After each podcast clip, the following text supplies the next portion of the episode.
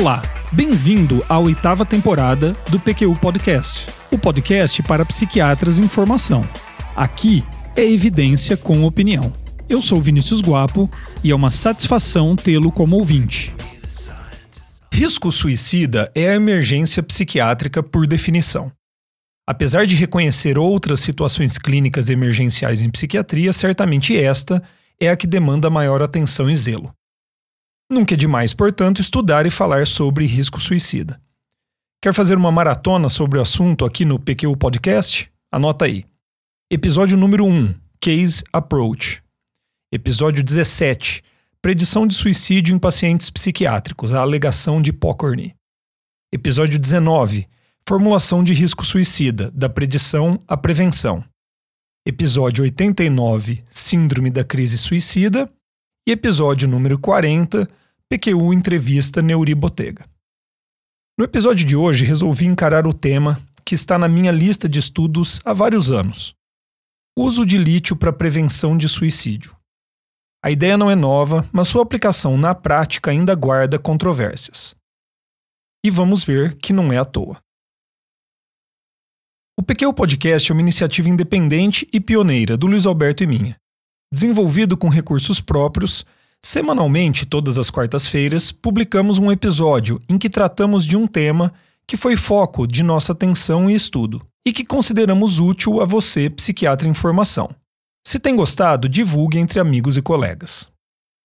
Então, há evidências de que prescrever lítio diminui a chance de que o paciente que você está cuidando cometa suicídio? Sim. Existem evidências de que o lítio diminui o risco suicida de pacientes com transtorno de humor, e talvez mesmo aqueles sem esse diagnóstico. Existem até mesmo estudos ecológicos relacionando menor mortalidade por suicídio e maior concentração de lítio na água potável. Problema resolvido então? Lítio na caixa d'água? Vamos ver. Andréa Cipriani e colaboradores já haviam publicado uma revisão sistemática em 2005, em que apontavam um efeito protetor do uso prolongado do lítio quanto à ocorrência de suicídio em pacientes com transtorno de humor. Essa revisão foi atualizada e complementada com uma meta-análise em 2013, em publicação do British Medical Journal. 48 ensaios clínicos publicados entre 1968 e 2013 foram incluídos na revisão.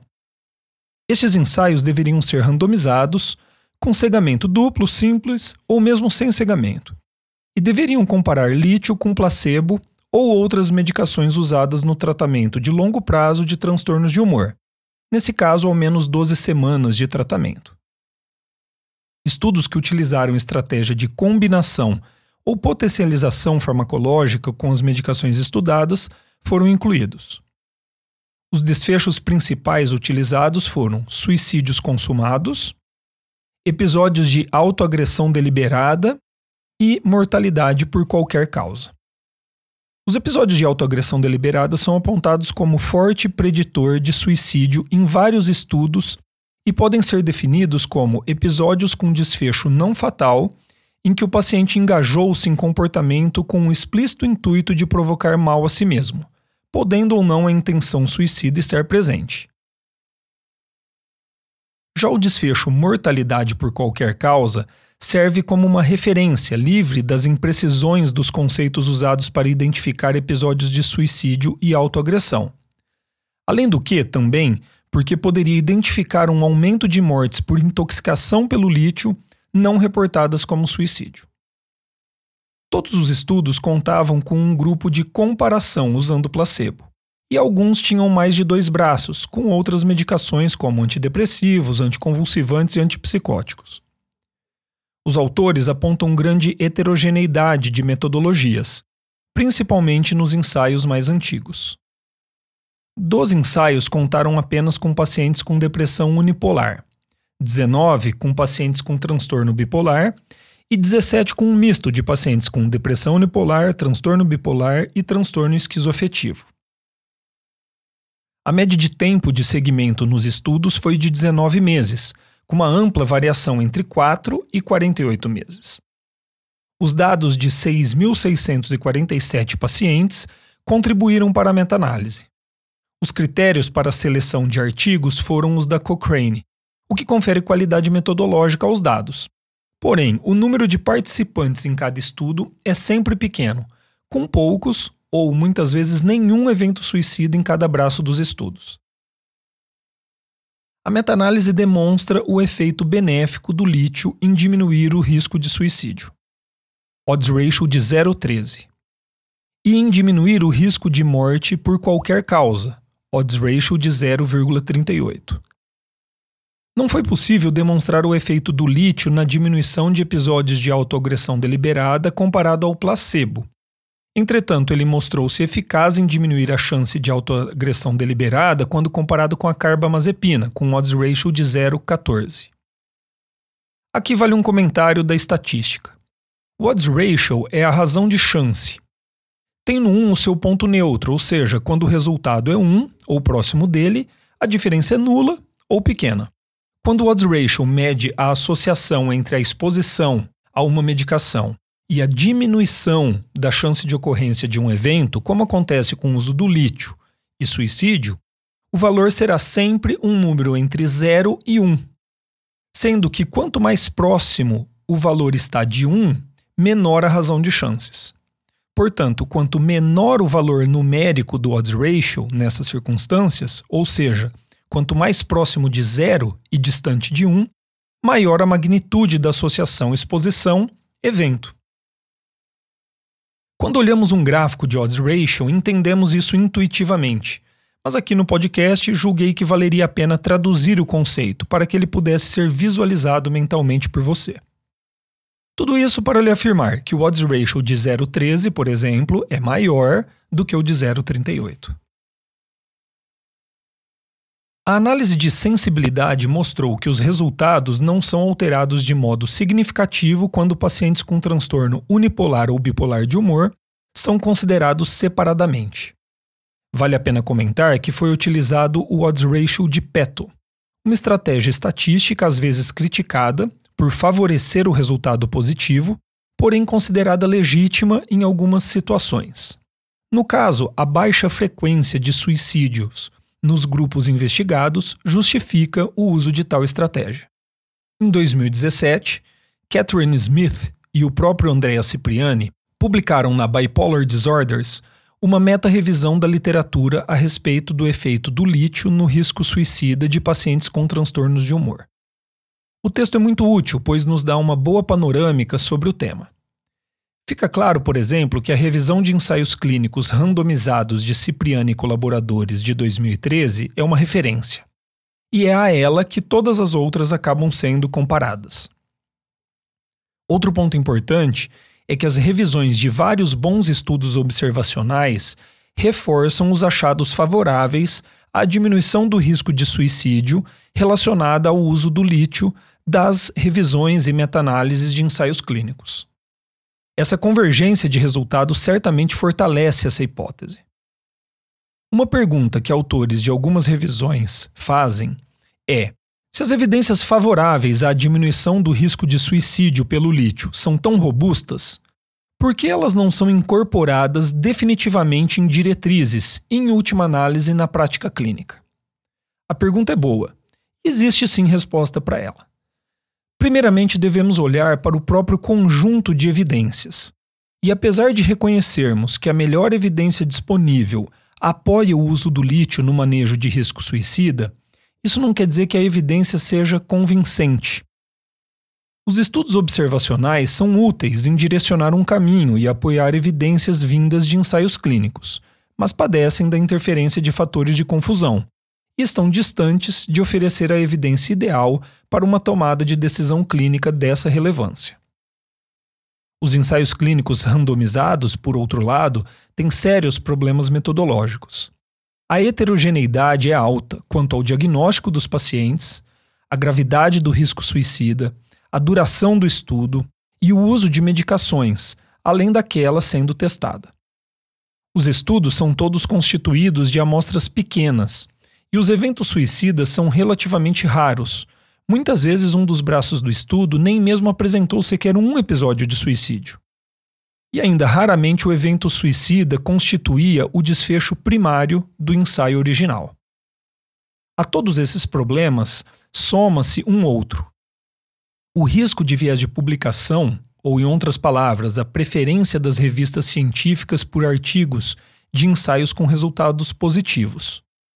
No cenário que eu apresentei, um ou dois estudos com achados negativos mudariam completamente os resultados da meta-análise.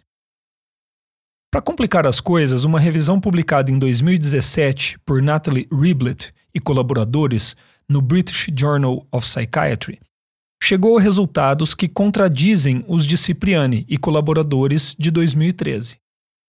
Essa revisão é criticada por ter incluído em sua análise dois estudos, ambos publicados depois de 2013, e, segundo os críticos, com metodologia questionável. Basicamente, as críticas são quanto às amostras pequenas e à ocorrência de poucos ou nenhum evento suicida. A crítica é pertinente, mas ela denuncia justamente o problema que acabei de apresentar sobre a qualidade dos ensaios clínicos que constituem todas as revisões sobre o tema. Estamos diante de um paradoxo.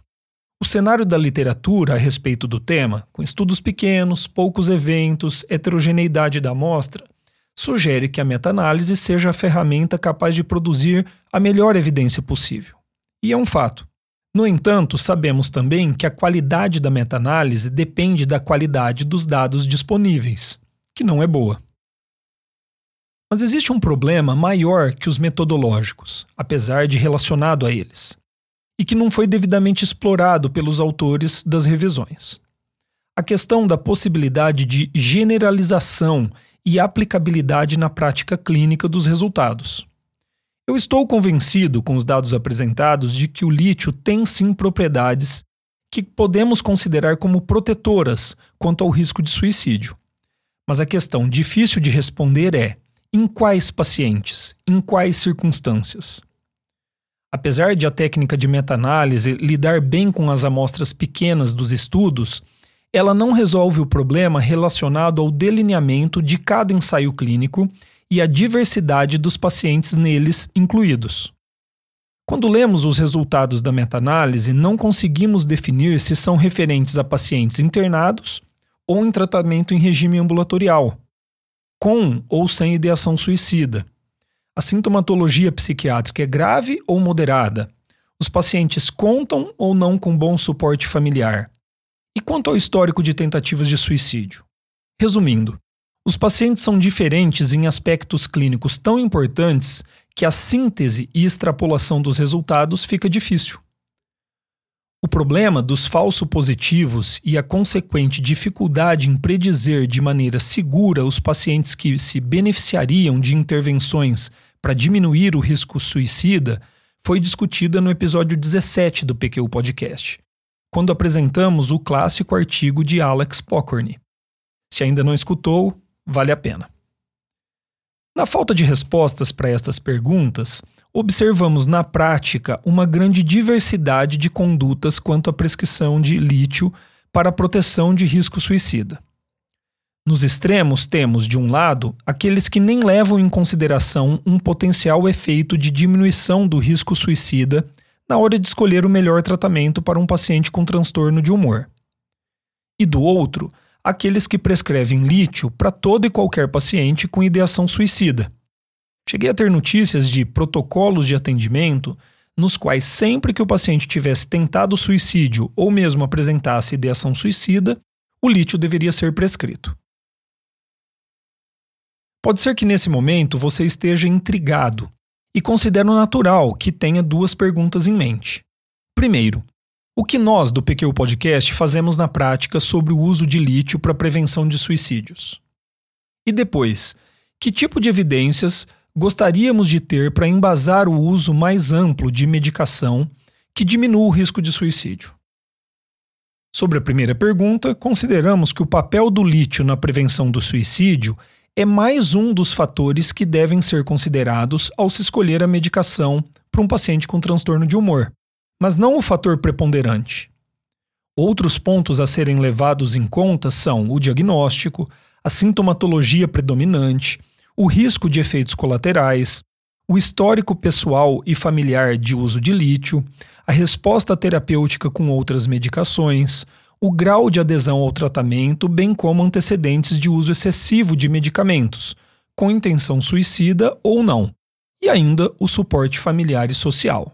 Todos esses fatores e outros somam-se ao potencial risco suicida para a escolha ou não do lítio para um determinado paciente. A título de exemplo e correndo um risco de super simplificar, nós no PQ Podcast somos conservadores. Nos sentimos mais à vontade de, de prescrever o lítio em pacientes com transtorno bipolar, em episódio depressivo, com um risco suicida. Nos que têm boa adesão ao tratamento e naqueles que contam com bom suporte familiar não nos sentimos tão propensos a prescrevê-lo para pacientes com transtorno psiquiátrico em que o uso do lítio não esteja bem estabelecido, mesmo que na presença de risco suicida, naqueles com histórico de adesão medicamentosa irregular, e naqueles que não contam com suporte familiar capaz de manejar uma medicação com potencial risco letal. Enfim, o uso do lítio precisa estar coerente com o quadro clínico geral do paciente e não apenas baseado na presença ou ausência de risco suicida. Sobre a segunda pergunta, que tipo de evidência gostaríamos de ter para embasar o uso do lítio como medicação para prevenção do suicídio? Eu diria que pelo menos um ensaio clínico, randomizado, duplo cego, contra placebo, multicêntrico, com amostra adequada, levando-se em consideração suicídios ou tentativas de suicídio como desfecho primário. Gostaríamos ainda que a população do estudo fosse razoavelmente homogênea e representasse os pacientes em que na clínica consideramos para o uso de uma medicação como o lítio, com suas qualidades e riscos. Evidente também que gostaríamos de ter mais do que um ensaio clínico apenas, e eventualmente até uma meta-análise, mas juro que umzinho já nos tranquilizaria. Bom, e assim nos encaminhamos para o final desse episódio. Combater o suicídio é provavelmente o maior desafio, ou ao menos o mais urgente, de nossa especialidade. Como seria bom se tivéssemos uma compreensão abrangente e apurada dos mecanismos que levam uma pessoa ao suicídio, assim como o domínio de estratégias para mitigar esse problema. Um medicamento para isso seria ótimo. Poder então fazer uma intervenção de impacto populacional com repercussão significativa no número de suicídio? Mais ainda. Já imaginou aumentarmos a ingesta de lítio, diluído em água potável, de maneira segura para evitar suicídio? Mais ou menos aos moldes da adição de flúor para prevenção de cáries ou de iodo no sal de cozinha para evitar o bócio? O problema é que estamos longe de ter evidências suficientes para embasar ações como estas. E como temos aprendido a duras penas, o conhecimento científico, infelizmente, nem sempre acompanha nossas necessidades no tempo em que gostaríamos. Um abraço e espero que tenha gostado. Acesse a nossa página no Facebook e siga-nos no Instagram para ficar por dentro de tudo o que acontece no PQU Podcast. Confira em www.pqpodcast.com.br todos os episódios já publicados, com as respectivas referências organizados por data, autor e sessão. Agradecemos sua atenção.